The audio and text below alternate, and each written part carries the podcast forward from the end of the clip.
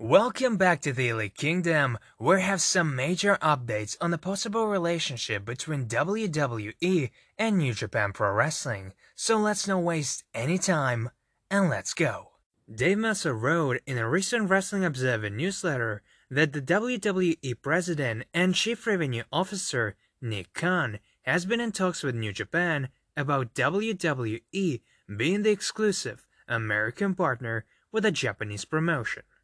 The idea would be for WWE to send some of their talent over to New Japan and work there, assuming that New Japan would do the same thing by having their talent come over to America and work WWE shows. Nick Khan mentioned on the recent earning call that WWE doesn't like the stigma of them being against the rest of the wrestling landscape because they are not open to doing business with other promotions. So them forming a partnership with New Japan would show that they are in fact open for business with other companies. Now these talks should probably happen back in late March or early April, so it's unclear whether they went. So who knows if this will be actually happening, but there have been discussions. But now, two days later, PW Insider is reporting that both companies have been in talks for months, but the possibility of Daniel Bryan wrestling some dates with New Japan while representing WWE was said to be the main reason for the talks.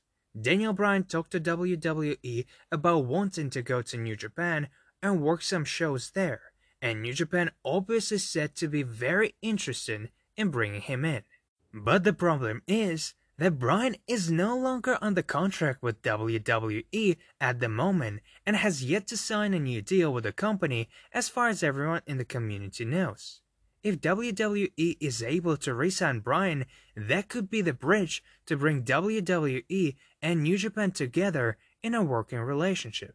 Plus, WWE convincing Bryan to stay by giving him the freedom to go to New Japan would be a way for them to keep him away from other companies looking for the service, specifically AEW, who would be the biggest threat to take Bryan away from WWE.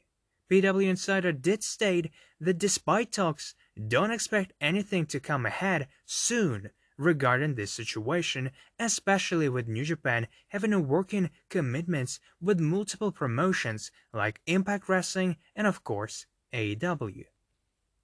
What do you think about this possible partnership come to fruition? Write in the comments and I will answer you down below. But I personally doubt that we're gonna see this partnership come to life anytime soon. But that's only my opinion and I would love to hear yours. But that's it for the news today. Leave a like or dislike, whatever you feel like.